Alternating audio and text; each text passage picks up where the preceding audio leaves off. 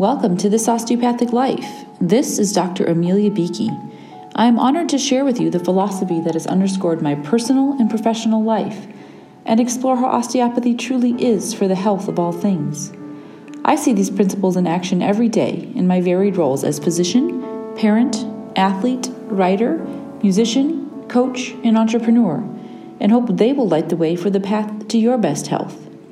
Please note that while I am a physician, this podcast is intended to share general information and encourage discussion about medicine, health, and related subjects. The content provided in this podcast and in any linked materials is not intended and should not be construed as medical advice. Thank you for joining me for episode 1 of season 2 of This Osteopathic Life. I'm excited to join you in these final few moments of February 1st, 2020, 1 year from our initial recording and launching into the second season of the podcast. As I reviewed last week, the initiation of the podcast, some of the history, some of the accomplishments of the past year, goals that were met, some goals that remain outstanding, and how I plan to move forward, gaining more traction toward them, and begin today with the intention of expanding the osteopathic concept for the best health of all things and reflecting on what it is that was helpful, what was successful, and where those challenges arose, and how to best move forward. And this week has been its own sort of lesson. During last week's episode, as I recounted some of the events and accomplishments I'd had in the past year, one piece that I mentioned was recovering from an injury. And it was a pretty significant injury that will be 2 years ago in June with a torn abdominal muscle from kind of a fluke activity, pulling a suitcase out of a car, but an injury that left me very debilitated. I wasn't allowed to walk more than a block for about 2 months and had to wear a binder to see patients. And it was a pretty devastating blow to someone who has exercised regularly and depended on regular exercise for my mental health and well-being and stress management, and a big piece of my identification of self.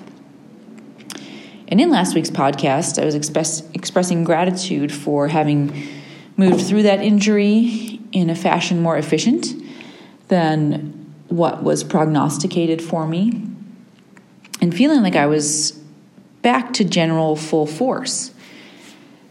Over the course of this past year, I've resumed ownership of a CrossFit gym and was very careful and meticulous in the rehabilitation and the return to workouts.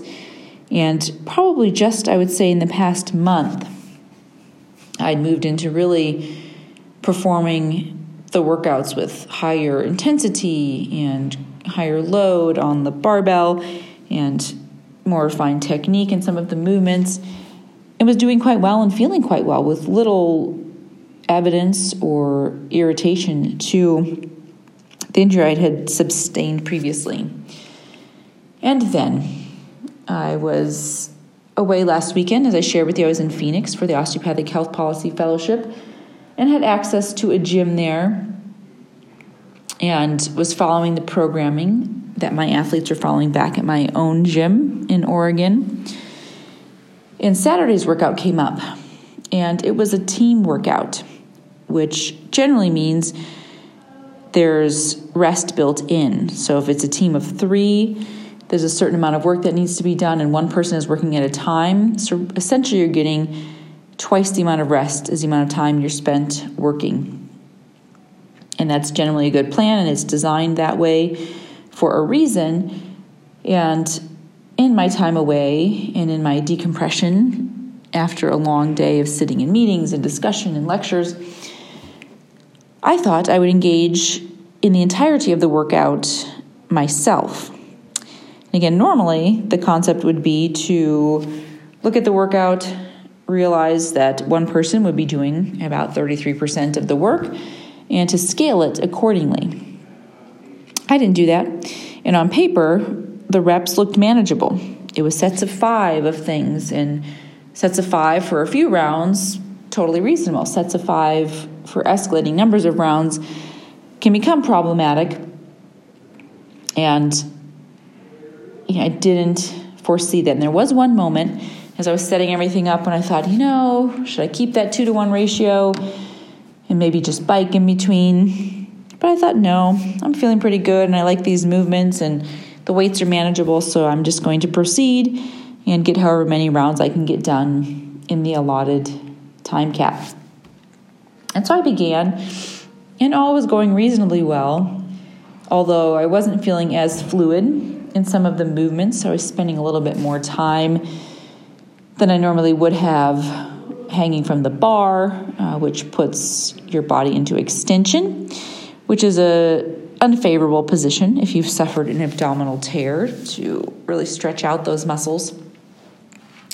But again, during the workout, nothing hurt. Nothing bothered me. And I continued. I finished. I went about my evening, I went to the next day, and I became aware of that area in my abdominal musculature and just assessed it. I was seated for most of the day, and then I traveled to the airport, and I didn't have to lift the suitcase at all, which had been, the original offending action. But when I got home and picked up my daughter, 6.5 years old and a taller than average 6-year-old, I realized there had been some notable irritation to the area of injury. And if you've ever suffered an injury and recovered and then had some recurrence, perhaps you can imagine all the thoughts that came, rushing back to my mind, back to ground zero, all that hard work, one silly workout, why did I do that? All these questions came up. And it was frustrating. And to think, I might be back to where I was, and remembering all the challenges, both physically and mentally, that came with that forced respite. I was panicked, I was sad, and in a little bit of disbelief and denial as well. So the next day I had to go coach at the gym, and I was able to do that and lead the other athletes, but when I would have normally gone and done the workout myself, I couldn't. I rode the bike very gently and lamented again my situation. The following day, the movements were a little more favorable, and I was able to participate in a rational but very scaled way under the guidance of coaches in the class. And the same the following day and the next, but the final day of the week brought back movements that had been aggravating, and I had to realize that it wasn't in the cards that day. And so as I paused and looked at all of this, and you had people who had watched me through the original injury and the recovery process very concerned about my health and well-being and what activities I was participating in, and also looking at what we profess to our athletes, how to scale and how to address overtraining and needed rest and all of that, and recognizing that I wasn't necessarily taking the advice that I was distributing to others. And to be fair, in my whole life of training, I've never really followed specific rules or the same rules, and I train a lot, and I take fewer rest days, and I sleep less than the average person, and it all seems to be working well until it's not. And the goal is to figure out, before we get to this injurious state, what's not working well and what needs to be adjusted. And so in the hindsight, that is 2020, I looked back on the situation and thought about a time when one of my coaches had recognized that he was feeling tired and taxed by the workouts and wanted to take a deload week, and was looking to his colleagues, his other coaches, to help him work through that in an effective and efficient way, so as not to lose fitness and form, but to allow himself greater recovery. And we each brought different advice to the table taking off weights, reducing reps, changing the workout entirely, taking entire days off.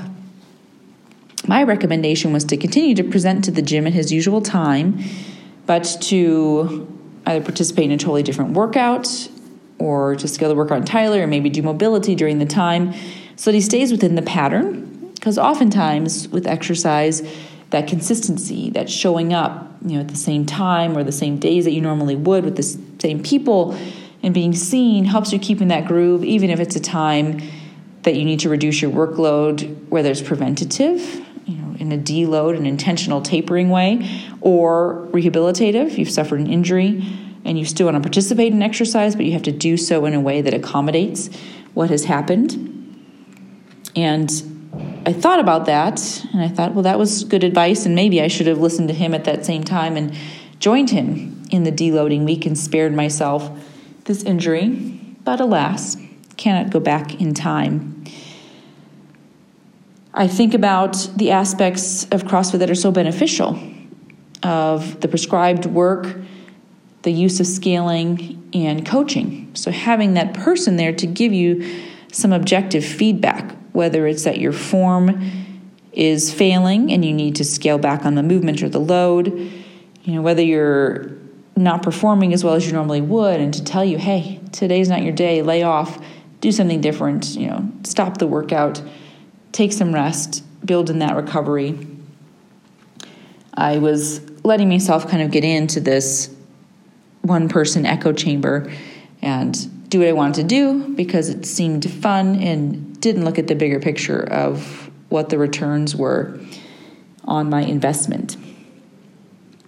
And so at the end of this week, I'm happy to say that the aggravation of the injury doesn't seem nearly as severe as the initial and seems to be more of, I'd say, a white flag, maybe a yellow flag, of a reminder that I am not back to full force, that while I have made a lot of progress and I am in the process of healing, I am not healed, and that idea of being all the way to the end of that road may continue to evolve, particularly because I seek to remain active and active at a relatively high level throughout the process.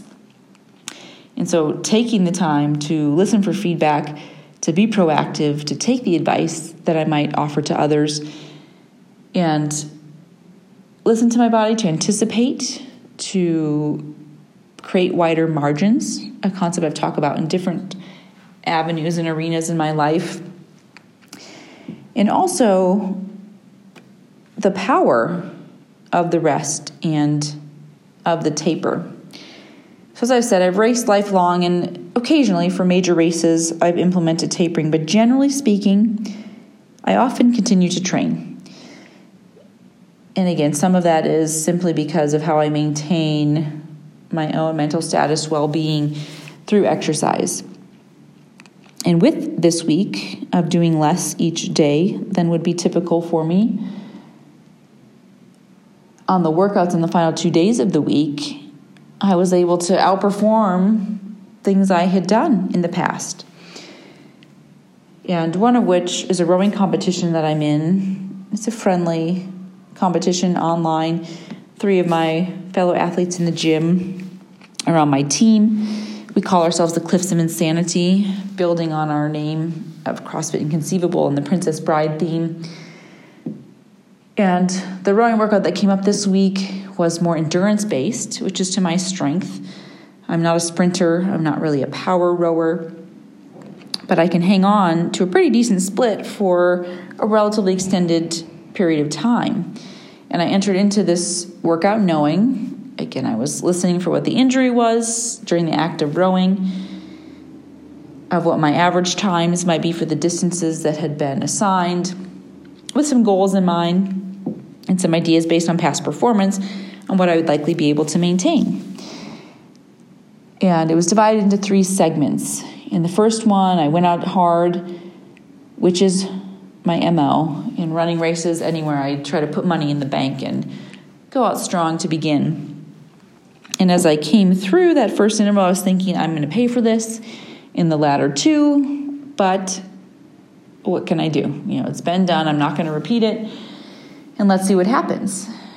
And there was rest built into this workout, and this was mandatory. It's assigned. You had to program it into the computer of the rowing machine. And so we're normally, I even had voiced to my teammates, you know, the rest, who needs the rest? I would just carry on if I had designed the workout. But I took these 3 minutes of rest and then engaged in the middle portion, which was the most sprint-like of all the distances. And I exceeded my A goal for what I wanted to pull. And I was surprised that I felt as good as I did, that I was able to maintain that pace. And I got off, finished the rest, and then entered into the largest portion of the workout. And with this one, the opening 1,000 meters, I was feeling pretty good. I was able to maintain the pace I wanted to. And then I thought, you know, you don't want to not be able to continue, so let's scale back a little bit. And I slowed down some. But I continued to feel good. And so as I moved through the workout, I would drop my splits as I moved through. And I really wanted to break 20 minutes for the 5K on the row. And so with about 600 meters left, I started to increase my pace and almost made it. I finished on 20 minutes exactly, down to the 0.0, to the 10th of a second, which was great. But then also, of course, in my head, I thought if you had just gone a little sooner, if you hadn't slowed down that middle section, you would have beaten your 20-minute goal, which is always how it will be for me. There'll always be the, what little bit could I have done better? But as I finished this, I was kind of blown away. You know, it was the best I had rode on a piece in a long time. I sprinted well. I held on for the endurance. I reflected on the workout the day before where I was able to push a faster rate on the bike in the gym. And I thought, well, maybe there's something to this tapering.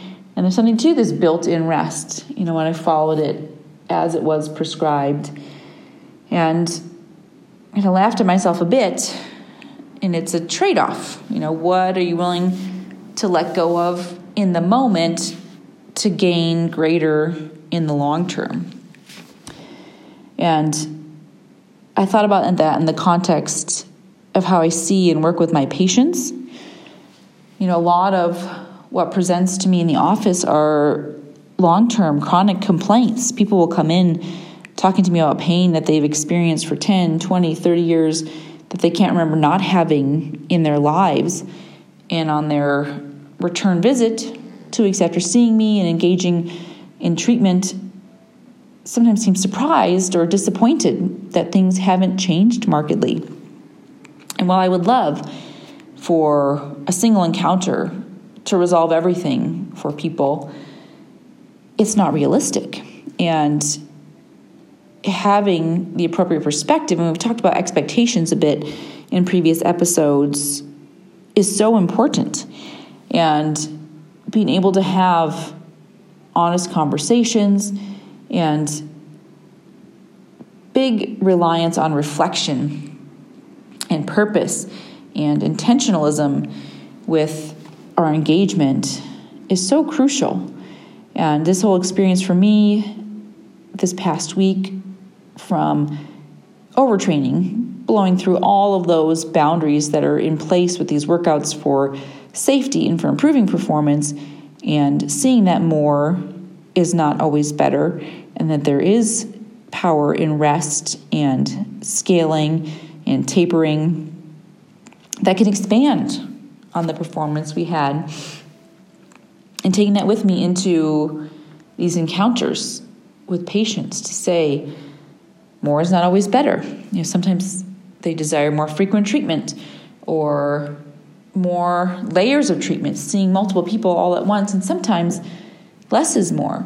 And adjusting perspective is more. And being receptive to objective feedback and boundary setting and scaling of activities, or scaling up of activities. Sometimes folks who've been in chronic pain and debilitating situations do so little that act of deconditioning, you know, is detrimental to them.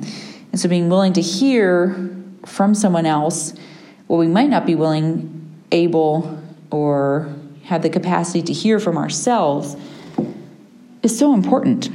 And it was really helpful for me in a painful way, literally, to move through this myself. And looking at the premise of this osteopathic life and where it's been, where it has gone, and where it can potentially go,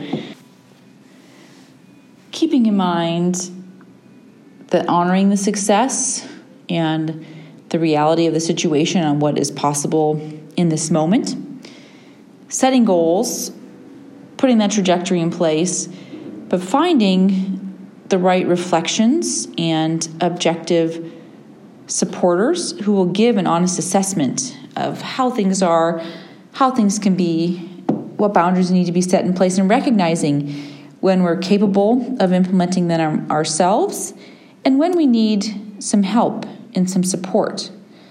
So I live in these two worlds currently, maybe two of many, but the two main worlds I'm in are my clinical world with this osteopathic life as the undercurrent, and in the CrossFit world as a owner and manager and coach and as an athlete, and looking at the benefits of one and how they can translate into the other.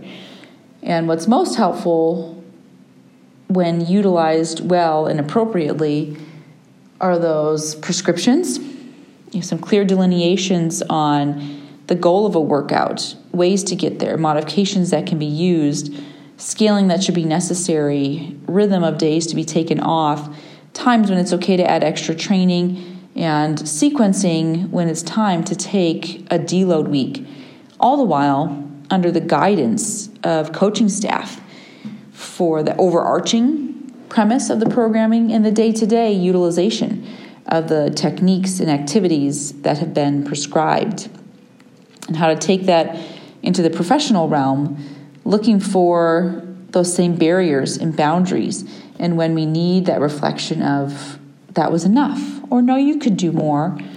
Now it's time to rest, because ultimately we're trying to seek this bigger picture. So maybe it's scaling back on some of those day-to-day activities.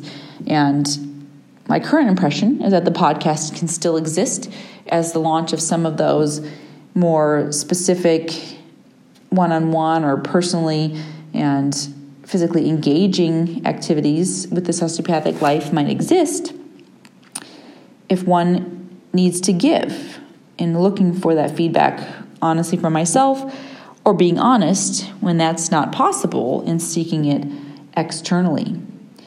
So I think a big piece of season 2 is going to be looking honestly for those reminders, for that receptiveness of being able to make changes accordingly in our lives, looking at that reflection when it's strong enough that we can simply use a mirror and counting ourselves to be honest accountability partners, or when we realize we're not going to hold that line as strongly as it needs to be held for ourselves, and seeking those external supports. And maybe they come from this community, reaching out. I hope we'll start to develop more tangible relationships with one another and create discussion and reach out to colleagues and say, these are the things that are impacting my health on a global scale. These are the ones I can handle all on my own. These I need some help with.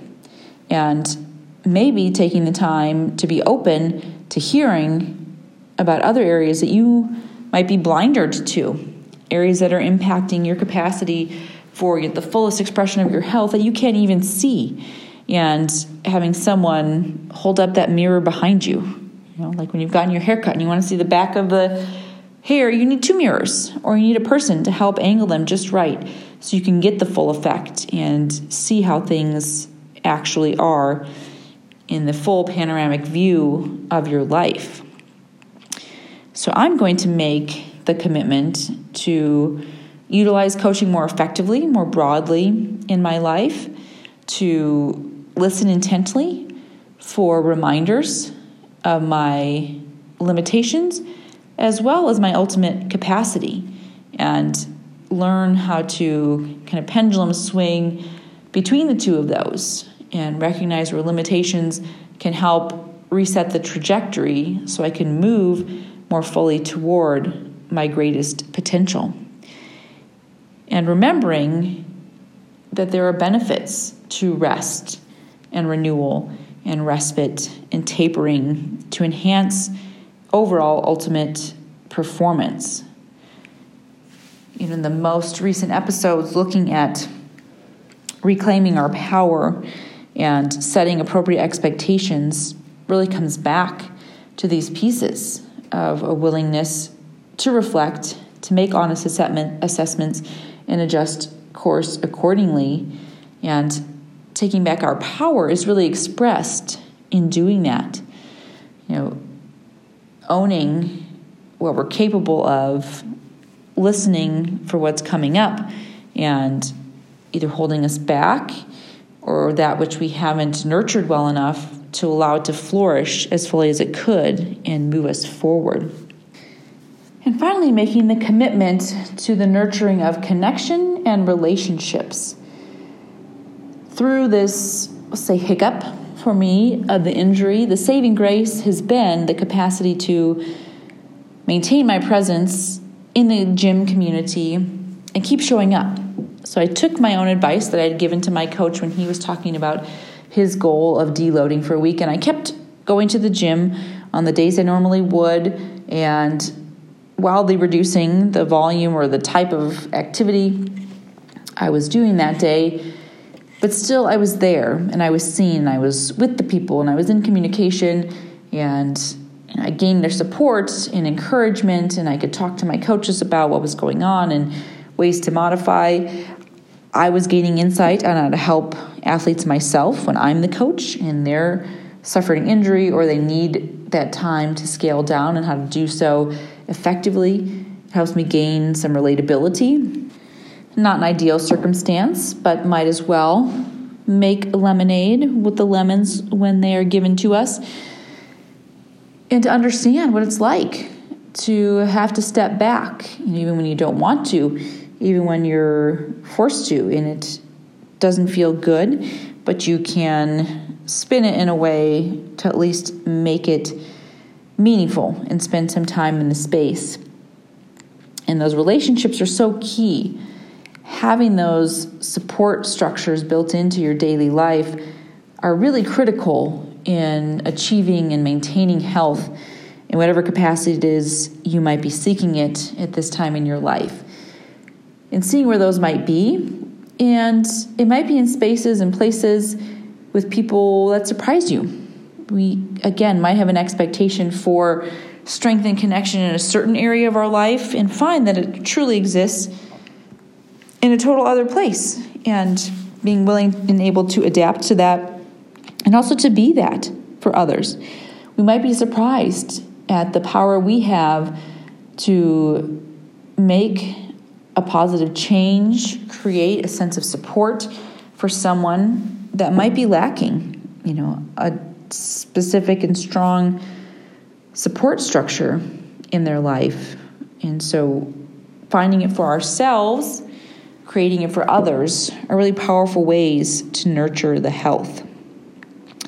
So I'll say on the close of this first episode of season 2, and on a lovely but relatively strange day, many interesting events occurred on this, my 39th birthday here, and the second year beginning of this osteopathic life, and learning to embrace some of the strangeness of life, honor those experiences even when they're the last thing we might have wanted to happen, listening for what lesson they might bring us, and for how we can show up in a way that helps us to gain health in a surprising way, to move through injury toward an improved performance is an unexpected and welcome shift, even with the disappointment and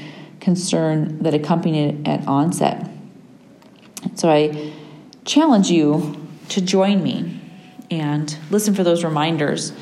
Be open to the reflectiveness of others. Be receptive to take the time to rest and to taper, to optimize performance, to take the advice that you would give to others, and to seek out connection and relationships, both for yourself and how to be that person, that connector, that supporter for others who might be in need.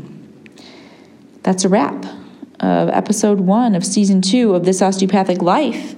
If you can take a moment to subscribe to the podcast, to like, rate, review, visit the website, share with your friends, and begin to follow, if you utilize Instagram, This Osteopathic Life there, as one movement forward in this season is to become more active in that medium, to expand the outreach, to truly serve the best health of all things.